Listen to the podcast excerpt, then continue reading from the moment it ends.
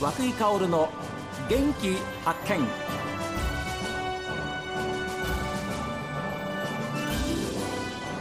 こんにちは和久井薫です。和久井薫の元気発見。この番組は私が発見した北海道の元気な人と出会っていただきます。今週はココのすすきのの1階にあります全国初の競争型オープンスタジオミッドアルファスタジオで収録した音源をお聴きいただきます。このスタジオの仕掛け人でいらっしゃいます株式会社トリプルワン代表の伊藤翔太さんにお話を伺っています。おかげさまでそのミス王者というアーティストと出会って、はい、で札幌ですごいあの広めることができて、はい、でその結果で東京に行ってでその後は、クリス・ハートってアーティストを、はいはい。はい、ややらせてもらって、ね、それはもう担当ではい、紅白まで行けてでそれこそ STV さんにもネット参考にお邪魔してああいらっしゃいました。りとか、はいはい、とでセイコーマートの CM やったりとか。でそれ札幌でやっててとあとはなんだろう畑基博ってアーティストとか、はい、担当させてもらって、うん、でちょっとまああのー、結構頑張ってたんですけど、えー、あの病気になってしまって。え社長が？はい。伊藤社長？はい。どうしたんですか？あのーその当時その日僕誕生日だったんですよ。11月1日の誕生日の日に倒れたんです、はい、あの練馬の勝屋っていう食べ物屋さんで。はえか勝屋ってあの勝屋勝屋ではい。でいまだに覚えてるんですけどカツ食べようとした時に気づいたら床に倒れててはい。したらそのまま救急車で運ばれてで練馬のエコダってところにあるんですけどエコダ,、はい、エコダの病院に運ばれて、えええ、して検査したらあの脳腫瘍。で結構な大きさだから緊急手術になりますってなって、うん、でまあその後手術すぐできないってなってで5日ぐらい入院してその後手術、はい、頭開けて脳腫瘍取りますと。そう。でそれおいくつの時？それがいくつだ誕生日でしょ？はいそうですね。だからもう。30代はいだから今で9年前とかですかね。じゃあ30になってすぐぐらいですね。ですね32ぐらい2かな？312ぐらいの時。誕生日の日にそんなふうなことがありました。そうなんですよ。でまああのー、病院の先生からも、手術したらちょっと自分のこと分かんなくなる可能性が結構高いから、はい、親戚一同親親戚、うん、まあ、友達、うん、会える人に会ってくださいって言われてでその手術まで結構5日間ぐらいあったんで。うわ本当？はい。それの時に結構あ人ってこう余命宣告されるとこういう気持ちになるんだなっていうような感情が分かったというか。でその後手術してあのおかげさまで成功して、ね、ただその後綺麗に再発しないようにしなきゃいけないんで、はいうん、と築地のがん研がんがん研究センターに転院して、え放射線治療と抗がん剤をやって、はい、であのまあとりあえず再発が、えーとまあ、なければいいねぐらいの状態。だから要は、うん、えーと、再発の可能性があるがんなんで、はあ、はい、実は再発もう一回したらもう頭なダメになっちゃうんですけど、えー、でもそれを、まあ、一応今のところ再発してないので。でもじゃあ大,、まあせね、大成功だったわけでしょ。大成功だったんですよ。奇跡的に、まあ、よかったとだからこうやってお話できてるんですけど。そうなんですよ。後遺症もなく、っていう経験があってなんか北海道にその、まあ、そもそも人ってその死を宣告されちゃうと、うん、最終的に寂しさになるんですよ。自分を忘れてほしくない寂しさというか、うん、なんか自分が何してきたのかなとか自分が残残したものなんだろうとかそういう感情になることは分かったんで、まあ、死を宣告されたわけじゃないわけでわけじゃないです。わけじゃないんですけど危険かもしれないんでっていうね。でもみんな、うん、お見舞い来る人みんな最後のお別れみたいな顔して帰るわけですよ、うんじゃあ頑張ってねって言うけど結構答えたんですよね。だからそそのたその感じの時にもうもし手術が成功したら北海道に帰って自分がその面白いと思うことをやって、い。ろんなこと北海道に残そうって思ったんですよ、はい、だからもう手術が終わって成功した時点でもう会社とには辞め辞めたいっていうことを意思を伝えて、はい、で実際準備してあのこっちに帰ってきたんですよね。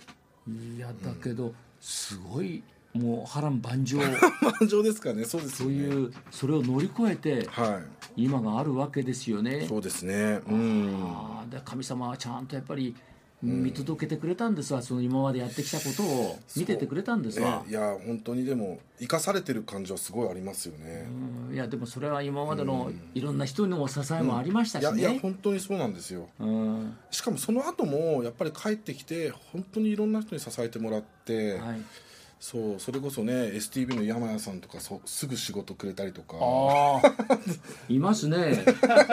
今でもちょっとねあの、そうね、うん独特の雰囲気を持ったね、うん。そう帰ってきたんですよって山谷さん言ったら「あじゃあなんかこれやってみない?」とか言ってて。ちょっとしたお仕事をて今いいテレビの制作ディレクターやってますよ、はい。うんええ。でじゃあやっぱり東京から札幌に帰ってくるっていうのは一つのその病気が？そうです。きっかけですね。きっかけですね、うん。北海道に例えば50年後100年後、はい何をねね。自分として残せていけるかっていうことをもうじゃあ考えていらっしゃったわ考えてました。もう最初から。だから今も考えながらだから僕自身がもうここから世界からいなくなるっていうのを前提に、ええ。じゃあその100年後に僕がやったことで何かいいことになるような事柄をやっていこうっていうだからこれもそういうつもりでやってるんですね。なるほど。ということで、えー今週はですね、えートリプルワンまあ、このすすきの、おここのすすきのの1階にある、まあ、全国初めてですよね、このオープンスタジオみたいなのは。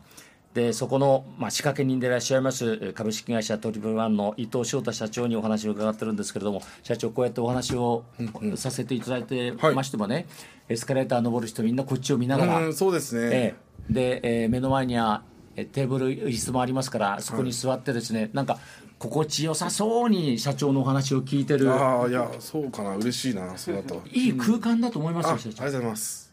これは少なくとも残ります。ああいや嬉しいいや嬉しいです。あのやっぱり若い子たちがこういうオープンスタジオってねあの僕らは見たことあるけど、はい。見たことない人の方が多いと思うんでですよね。そういう人たちがねこうあこういうのいいよねって思ってくれると嬉しいなと思います、僕はあの昔学生の頃ですね、はい。あの東京日本放送はは有楽町にあるんですけれども有楽町日本放送日本放送はもうテレビにずっと、まあ、ラジオがね当時ははい。テレビにずっと通されてきたんでなんか外にテレ局内のスタジオじゃなくて外になんかそういうオープン的なものを作れないかっていうのが出したのが、はい。銀座にスタジオを出した、はいはいはいはい僕それ見に行きましたもん。かっこよくて。多いっすよね、えー、でうわすごいな。だって普段ラジオ聞いてる人が目の前で喋ってるんですもん、うんうんそうですよね。でそういう憧れってありましたから、はい。今、まあ、そういう人たち知らない若い人たちもなんかそういうのをもこう経験してほしいなっていうふうに思います、そうそうなんですそうなんです。ね。うんそうなんですよ。やっぱりこう人ってこうやっぱりこうやって見ると、はい。あそこで喋ってみたいとか、はいはい。あそこで作ってみたいとか、なんかそういう人が生まれてくれたらいいなっていうのが一番のメイン。ぶ実はここのスタジオの一番のメインのうんなんて理由ですね今し仕事はすごいですよね。多岐にわたってますよね。そうですね。あの会社の社長あの仕事は。そうなんですよ。やってることをよく聞かれるんですけど、ええ。すごいいっぱいあって、うん、そうバッて言っていいですか？タレント事務所はい。広告代理業、はい。うん、ブランディング事業でしょ、うんあと,、えー、と映像制作テレビとか、はい。ラジオとかああと CM とか、ええ。でラジオの制作、はい。あとあの飲食店商品開発。あとこのスタジオが始まったとかって感じなんですよね。すごい。別にすごくあの経営者の人に怒られちゃうかもしれないんですけど、え僕は別になんかそのすごく金儲けをしようとして、事業とかを立ち上げてるわけではなくて、はいあの必然的にやらざるを得ない形でやってるものが多いんですよ、うん、だから例えば今回そのスナックをやってるんですけど、えそれも結局母親が、まああのまあ、栗山でやってるんですけど、はいはい。でもやっぱり、うん、とお客さんちょっと減ってきてるというかその人がちょっと飲みに出る人が減っちゃったんですよ、コロナで。はいはい。でやっぱそれを考えた時に未来的に考えたらやっぱこっちでもお店を母親にやってもらった方が安心だし、っていうのもありつつここのスタジオをやる時に、はい。楽屋がないことになっちゃうとちょっと困るなと思っていて、ですぐここの裏出てすぐがそのスナックなんですよだから楽屋で使えるように借りたのもあるんですよ。あなるほどね。そうそうそう、んん。そういう場所をね。そうなんですよ。そういう必然性とかあ。とまありりんごの木っていうお好み焼き屋さんやってるんですけど、うわはい。行ってみたい、あ本当ですか？ええそれも栗山町で、まあ、有名なりんごの木っていうお好み焼きが美味しいっていう評判の店が後継ぎなくて閉めちゃったんですよ。でそれで僕すごいファンだったんで、はい。大将に電話した時に「えいやもう後継ぎないから閉めたんだよね」って言われて「いやいつもありがとうね」って言われてなんかちょどっかで誰か引き継いでて食えないんですかねって聞いたら「あはいはい。いやごめん誰にも引き継いでないから食えねえわごめんね」って言われて「じゃあ僕つ僕継ぐって言ったら、いいですか?」って言ったら「いや伊藤君だったらぜひ」って言ってくれてそれ急遽味と屋号とうん。引き継いで、今ほあの北大の近くにオープンしてます。いやー。それもだから別に金儲けじゃなくて、はいはい。どちらかというと食べたいっていう。食べたいね。ただそれだけの理由で引き継いやっぱそれもやっぱり人間関係ですよね。そうですそうです。うん、いい人との巡り合いですよ。そうなんですよ、うん。うん。だからそうそういうのばっかです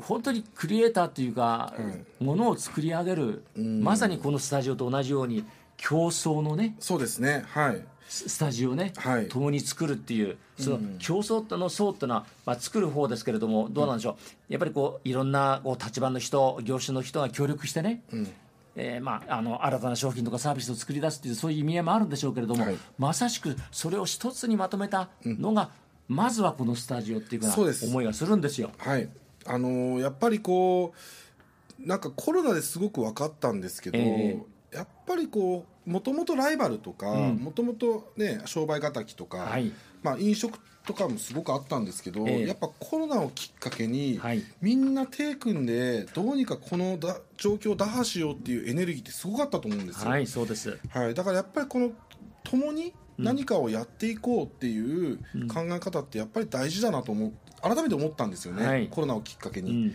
なのでやっぱりコロナ明けてはい。何かやろうと思った時にはあのこのスタジオはもともと考えてたけど、はい。うん、と何かつけたいなって思った時にパッと思いついたのが競争型スタジオだったんですよね、はい共に作る、みんなで作るっていう、はい。まさしくこれですよね。これなんですよ各局生放送同じ場所でやってもいいじゃんとか、ええ。各局同じ場所で収録してもいいし、はい。もしくはもう他局同士のアナウンサーがそこで喋ってもいいじゃん。うん。いや実はですね今僕このスタジオに収録に来る前に、はい。ちょうどこのスタジオの外で、はい。某他局のアナウンサーに会ったんですよ。で向こうも僕もそうなんですけど、はい。えどうしてここにいるのっていう。相手もねその人も僕のこと「えなんで涌井さんここにいるんですか?」ええどうして君こそそうでしょ？どどうしてここにいるの?」っていう会話があったんです、そしたらまさしく今社長がおっしゃったように、やっぱりこういうスペースでスタジオでいろんなことができないかっていうんでちょっと下見に来ました。っああすごい。ていうふうに言ってくれたんで嬉しいですね。まさしく今伊藤社長おっしゃったことですよ、はい。で我々も局関係なくやりましょうよ、うんうんテレビもラジオもん。一緒にこう組んでいけたらいいですねっていう思いはありますよね。そうですね